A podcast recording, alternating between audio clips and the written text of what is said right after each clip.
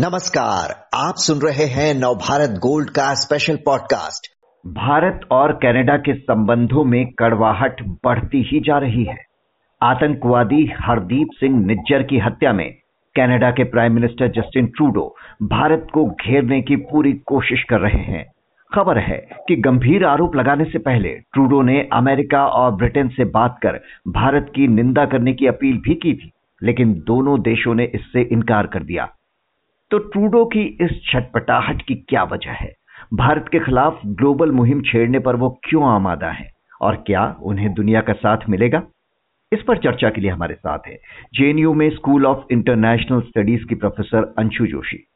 Professor Joshi, आतंकवादी निज्जर की हत्या के मामले में कनाडा के पीएम ट्रूडो ने दुनिया के कई देशों के समर्थन के लिए जिस तरह से मुहिम छेड़ दी है, क्या ये भारत के खिलाफ एक सोची समझी साजिश लग रही है? और क्या ट्रूडो को इसमें इन देशों का साथ मिल पाएगा? अक्षय जी, मुझे लगता है कि ट्रूडो ने अपने छोटे राजनीतिक स्वार्थ के लिए, स्वयं के लिए और अपने देश के लिए एक बहुत बड़ा संकट खड़ा कर लिया है। भारत जैसे देश के साथ, जिसके साथ कनाडा के अच्छे व्यापारिक, सांस्कृतिक और कूटनीतिक संबंध वर्षों से रहे हैं,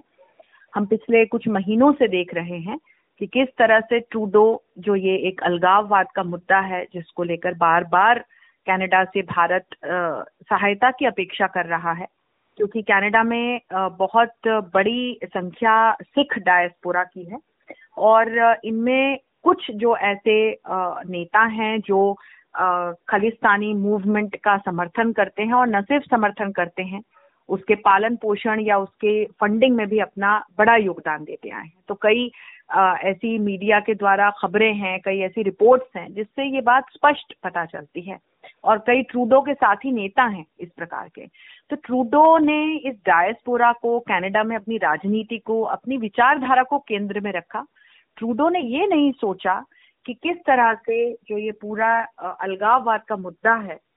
ये भारत के लिए आज से नहीं बहुत वर्षों से राष्ट्रीय सुरक्षा का एक बड़ा आ, मुद्दा है एक बड़ी चुनौती है और आ, हम सभी जानते हैं कि किस तरह से आ, जो ये अलगाववादी थे इन्होंने किस तरह से खालिस्तान की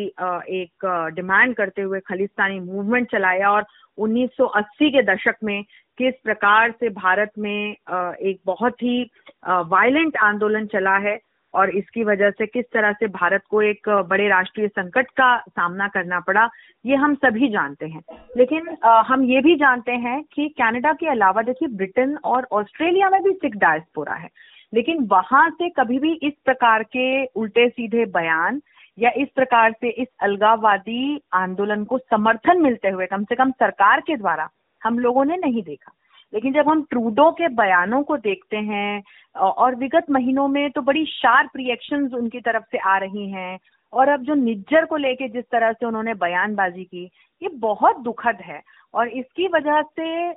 उन्होंने न सिर्फ़ कनाडा भारत के रिलेशंस में तो जो दरार आई है, जो कड़वाहट आई है, वो निश्चित तौर पर चिंताजनक है, और तुरंत इसे मुझे नहीं लगता कि ये दरार भर पाएगी या जो स्थिति बनी है, उसे हम कंट्रोल कर पाएँगे, लेकिन अंतर्राष्ट्रीय स्तर पर भी इससे ट्रूडो की छवि खराब होगी। जी। और आपको क्या लगता है कि जिस तरह से अमेरिका और ब्रिटेन से उन्होंने अपील की, हालाँकि उन्होंने निंदा करने से इनकार कर दिया, लेकिन इन देशों का साथ पाने की उम्मीद क्यों कर रहा है? अमेरिका तो चलिए उसका दोस्त है, लेकिन अमेरिका इस समय भारत के साथ भी संबंध जो कहे जाते हैं कि अपने पीक पर हैं तो उससे नहीं बिगाड़ना चाहेगा। ऐसे में क्या जो उम्मीद ट्रूडो कर रहे हैं, उसमें वो कामयाब हो पाएँगे? जैसे कि मैंने कहा कि स्थिति तनावपूर्ण है, चिंताजनक है भारत और कनाडा के मध्य और जिस तरह से जो डिप्लोमेट्स हैं, उनको जिस तरह से वापस भेज दिया गया है, जिस तरह की भाषा का लगातार प्रयोग ट्रूडो कर रहे हैं, वो निश्चित तौर पर दुखद है और ट्रूडो को लग रहा है कि अमेरिका की तरफ़ से या अन्य जो वेस्टर्न कंट्रीज़ हैं, जो पश्चिम के देश है, वहाँ से उन्हें सहायता मिलेगी तो मुझे नहीं लगता कि ऐसा कोई भी कदम। अमेरिका या ब्रिटेन या ऑस्ट्रेलिया या जो बाकी के पश्चिमी देश हैं, वो उठाएँगे। क्योंकि सभी राजनयिक और ये राजनेता इस बात को बहुत अच्छी तरह से समझ रहे हैं कि ट्रूडो जिस प्रकार के बयान दे रहे हैं और जिस एक कारण को बढ़ावा दे रहे हैं, वो कारण भारत की आंतरिक सुरक्षा के लिए एक बहुत बड़ी चुनौती है। और इस चीज़ को लेकर भारत ने अंतर्राष्ट्रीय मंचों से न सिर्फ़ अपनी स्वयं की आंतरिक सुरक्षा के लिए अंतर्राष्ट्रीय शांति और सुरक्षा के लिए बार बार संदेश दिए हैं और जिस तरह से द्विपक्षीय स्तर पर भारत के आज बाकी के देशों के साथ संबंध है हम्म। जिस तरह की वर्ल्ड ऑर्डर में आज की तारीख में भारत की स्थिति है जिस तरह से भारत का परचम पूरी विश्व राजनीति में लहरा रहा है और अक्षय जी सबसे बड़ी बात की जब हम कारण को देखते हैं तो ये एक न्याय की लड़ाई है ये सच्चाई की लड़ाई है। तो मुझे नहीं लगता कि इस एक कारण में हम्म। कोई भी जो कनाडा से जुड़े हुए देश हैं वो कनाडा के साथ खड़े होंगे। जी लेकिन कनाडा की इन हरकतों से क्या वहाँ रहने वाले भारतीयों की मुश्किलें बढ़ सकती हैं? क्योंकि खालिस्तान समर्थक अलगाववादी संगठन सिख फॉर जस्टिस की कई ऐसी धमकियाँ सामने आ रही हैं, जिनमें वो कनाडा में बसे हिंदुओं को वहाँ से जाने को कह रहे हैं। भारत सरकार ने भी वहाँ रह रहे भारतीयों को बाहर निकलते वक्त सतर्कता बरतने की सलाह दी है। तो इस मुद्दे को कैसे देखती हैं आप? जी, अब हमें ये भी समझना होगा कि एक बड़ी संख्या में, जैसा कि मैंने कहा कि सिख डायस्पोरा जो है, वो कनाडा में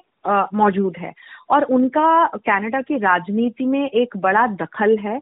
बड़ी शक्ति उनके पास है। और इसी को ध्यान में रखते हुए मुझे लगता है, और जो ट्रूडो के साथ के कई जो सिख नेता हैं तो ट्रूडो इस प्रकार की बयानबाजी में पड़ गए। ये भी एक कारण हो सकता है। लेकिन हम इस चीज़ को समझें कि जिस प्रकार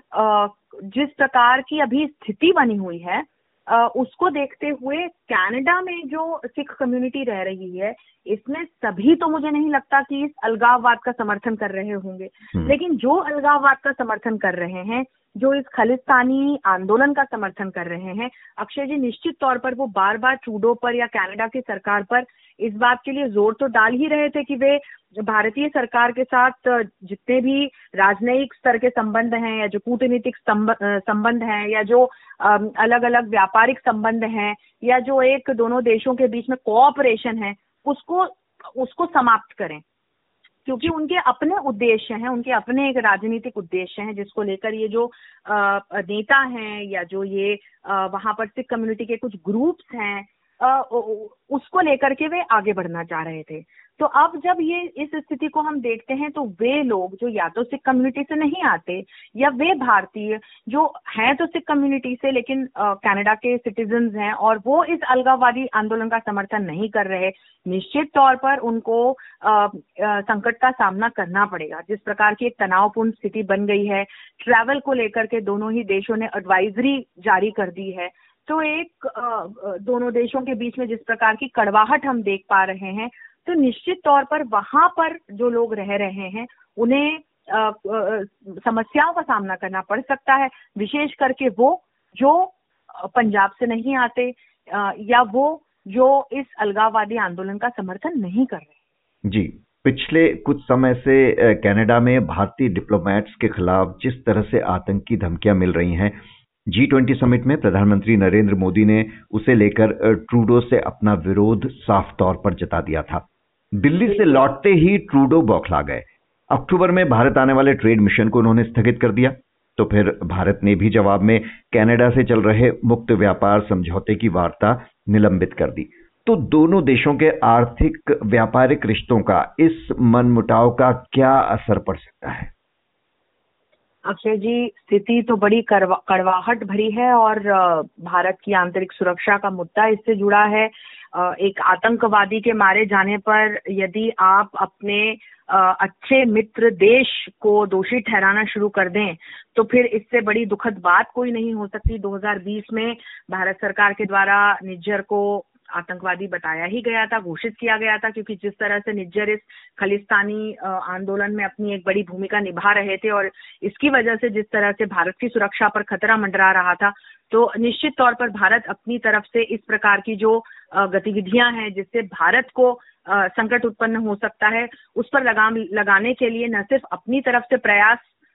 करना भारत का जायज़ है, साथ ही साथ कनाडा जैसे मित्र देश से सहायता मांगना भी जायज़ रहा, लेकिन राजनीतिक कारणों को और अपने राजनीतिक स्वार्थों को सर्वोपरि रखते हुए ट्रूडो ने जिस प्रकार की अपनी राजनीतिक बुद्धि का परिचय दिया है, मुझे निश्चित तौर पर यह दुखद दिखाई पड़ता है और इसका जो असर है, वो अभी हाल फ़िलहाल ही नहीं, हमें कुछ समय आगे तक देखने को मिलेगा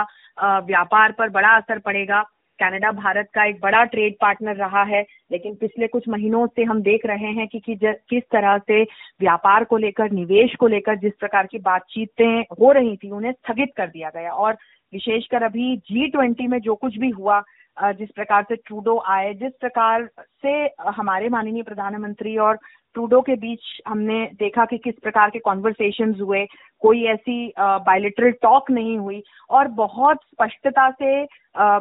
हमारी तरफ़ से ये संदेश ट्रूडो को दिया गया कि इस तरह के जो अलगाववादी संगठन है और अलगाववादी आंदोलन है जो कनाडा से पल्लवित पोषित हो रहे हैं उन्हें रोके कनाडा सहायता करे भारत की तो जिस तरह की एक चेतावनी भरा संदेश दिया गया, उसके बाद संबंधों में कड़वाहट आनी थी, वो आई और अब जो स्थिति बन गई है, मुझे लगता है उसे देखते हुए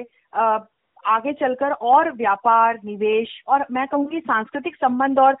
शिक्षा के क्षेत्र में भी कनाडा, भारत का एक बड़ा सहयोगी देश है, पार्टनर है, इस पर भी एक असर पड़ेगा। जी तो भारत और कनाडा संबंधों के बेहद जटिल दौर से गुजर रहे हैं, कब तक ये स्थिति जारी रहेगी, और उसका क्या असर होगा, ये देखना होगा। प्रोफेसर जोशी शुक्रिया आपका।